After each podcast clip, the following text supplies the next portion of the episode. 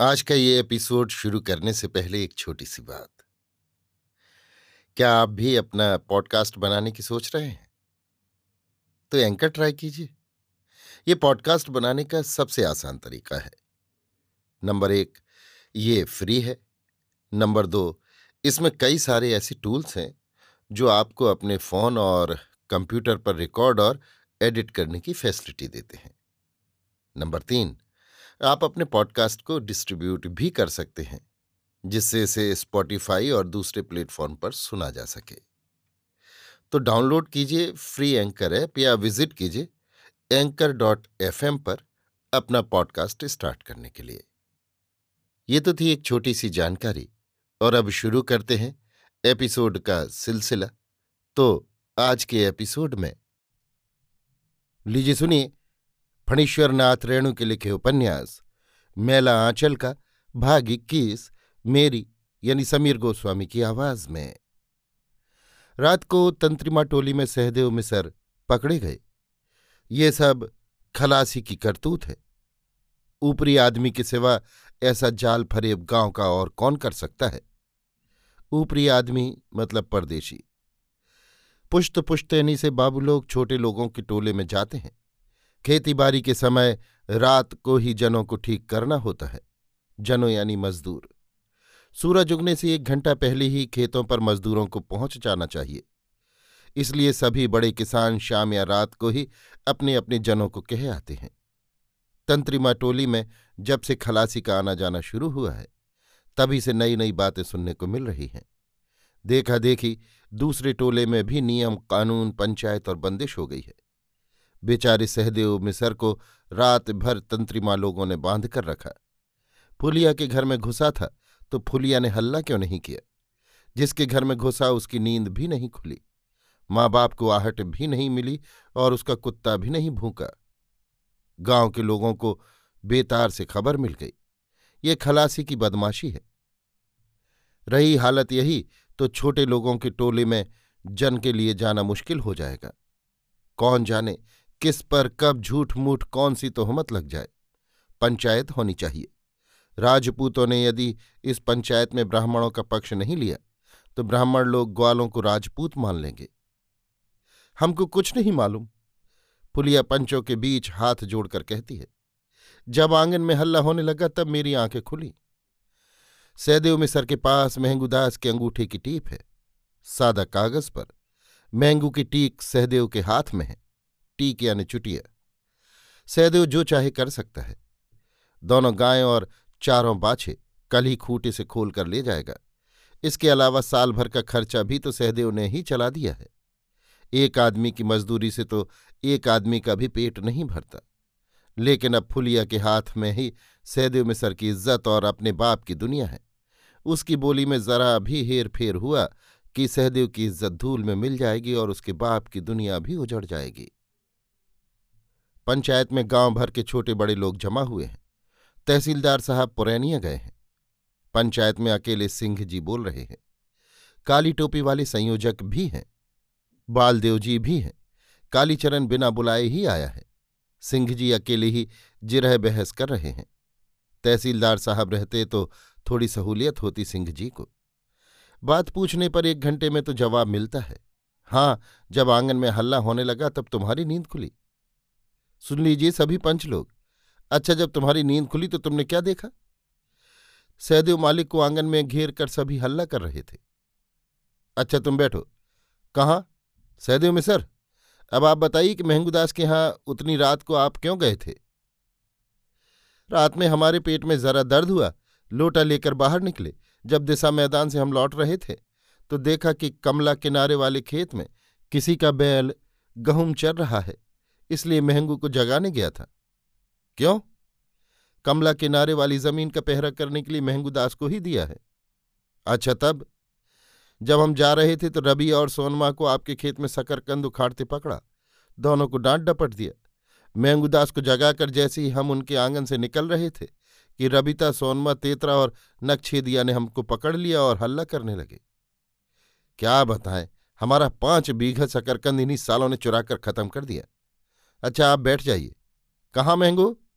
जी सरकार, महंगू बूढ़ा हाथ जोड़कर खड़ा होता है। सहदेव में सर ने तुमको जाकर जगाया था। जी सरकार, अब पंच लोग फैसला करें कि असल बात क्या है। कालीचरण कैसे चुप रह सकता है? पंचायत में एक तरफा बात नहीं होनी चाहिए। रबी और सोनमा पार्टी का मेंबर है। ये तो पंचायत नहीं मुँह देखी है। कालीचरण कैसे चुप रह सकता है? सिंह जी, जरा हमको भी कुछ पूछने दीजिए। पंचायत के सभी पंचों की निगाहें अचानक कालीचरण की ओर मुड़ गईं। सिंह जी गुस्से से लाल हो गए, लेकिन पंचायत में गुस्सा नहीं होना चाहिए। राजपूत टोली के नौजवान आपस में कानाफूसी करने लगे। संयोजक जी ने पाकेट टटोल कर देख लिया। सीटी लाना भूल तो नहीं गए हैं। जोत की जी ऐतराज करते हैं। कालीचरण को हम लोग पंच नहीं मानते। तो पहले इसी बात का फैसला हो जाए कि पंचायत के कितने लोग हमको पंच मानते हैं और कितने लोग नहीं। एक आदमी के चाहने और ना चाहने से क्या होता है? अच्छा पंच परमेश्वर क्या हमको इस पंचायत में बैठने, बोलने और राय देने का हक नहीं? क्या हम इस गाँव के बासिंदे नहीं हैं? कालीचरण खड़ा होकर कहता है, यदि आप लोग हमको पंच मानते हैं तो हाथ उठाइए। गुमसुम बैठे हुए सैकड़ों मूक जानवरों के सिर में मानो अरना भैंसा की सींग जम गए अरना यानी जंगली। सैकड़ों हाथ उठ गए। दोनों हाथ नहीं, एक हाथ। ठहरिए गिनने दीजिए। एक, दो, तीन, चार, पाँच, एक सौ पाँच। बालदेव जी ने हाथ नहीं उठाया। एक सौ पाँच। अब जो लोग हमको पंच नहीं मानते, हाथ उठाए। एक, दो, तीन, चार, पाँच पंद्रह। सिर्फ़ पंद्रह। सिंह जी को विश्वास नहीं होता। खुद गिनते हैं। राजपूत और ब्राह्मण टोली के लोग कहाँ चले गए? जोतकी जी के लड़के नाम लरेन ने भी कलिया के पक्ष में ही हाथ उठाया है। पुलिया, कालीचरण की बोली सुनकर डर लगता है। पुलिया फिर खड़ी होती है। देखो ये पंचायत है। पंचायत में परमेश्वर रहते हैं। पंचायत में झूठ बोलने से हाथों हाथ इसका फल मिलता है। सच सच बताओ, सच्ची बात क्या है? बोलो। सहदेव मिसर हमारे घर में घुसे थे। तुमने हल्ला क्यों नहीं किया? बोलो डरने की कोई बात नहीं। बाबा के डर से। बाबा के डर से? हाँ बाबा सहदेव मिसर का कर्जा धारते हैं। बैठ जाओ, मैंगू। मैंगू हाथ जोड़कर फिर खड़ा होता है। क्या बात है? फुलिया जो कहती है, ठीक है। डरो मत, जो बात है बताओ। कौन गाछ ऐसा है जिसमें हवा नहीं लगती और पत्ता नहीं झड़ता है? दूसरों की बात मत कहो, अपनी बात बताओ। अकेले हमको क्यों दुख देते हैं? गाँव भर का यही हाल है। कौन घर ऐसा है? मैं तुमसे पूछता हूँ। पहले तुम अपनी माँ से जाकर ईमान धर्म से पूछो कि तुम किसके बेटा हो। जोत की जी हिम्मत करके कहते हैं, क्रोध से उनकी आँखें लाल हो उठी हैं। जोत की काका, हमको अपने बाप के बारे में मालूम है। जोत की जी, अपनी स्त्री से पूछें कि उनके पेट में किसका बच्चा है? चिल्लाकर कहता है, कौन नहीं जानता कि जोत की जी का नौकर चुप रहो सुंदर। कालीचरण लोगों को शांत करता है। चुप रहो। शांति शांति। Two two two two. संयोजक जी, सीटी फूंकते हैं। एक दर्जन से भी ज़्यादा नौजवान राजपूत टोली से हाथ में लाठी लेकर दौड़ आए और पंचायत को चारों ओर से घेर कर खड़े हो गए। सिंह जी, इन लाठी वाले नौजवानों को आपने बुलाया है? तो आप पंचायत नहीं दंगा करवाना चाहते हैं? कालीचरण पूछता है। सिंह जी कहते हैं अब ये पंचायत नहीं हो सकती। पार्टी बंदी से कहीं इंसाफ होता है। सिंह जी राजपूत टोली के पंचों के साथ उठ खड़े होते हैं। काली टोपी वाले जवान सिंह जी को, संयोजक जी को और राजपूत टोली के पंचों को चारों ओर से घेरे में लेकर फौजी कवायद करते हुए चले जाते हैं। जोतकी जी के साथ ब्राह्मण टोली के पंच लोग भी चूहेदानी में फंस गए हैं। खेलावन बाबू का सहारा है, बालदेव जी भी हैं, लेकिन कालीचरण का गुस्सा तो पंचायत का ये फैसला है कि महंगूदास अपनी बेटी फुलिया का चुमौना खलासी के साथ करा दे और आज से सभी टोले के लोग बाबू लोगों पर नज़र रखें। पंचायत के सभी पंच एक स्वर से कालीचरण की राय का समर्थन करते हैं। जोतखी जी भी हाथ उठाते हैं और बालदेव जी भी।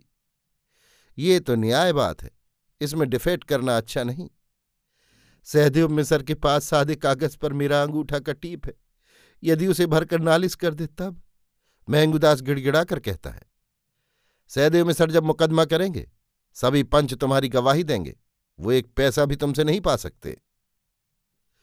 अभी आप सुन रहे थे फणीश्वरनाथ रेणु के लिखे उपन्यास, मेला आंचल का, भाग इक्कीस, मेरी यानी समीर गोस्वामी की आवाज़ में।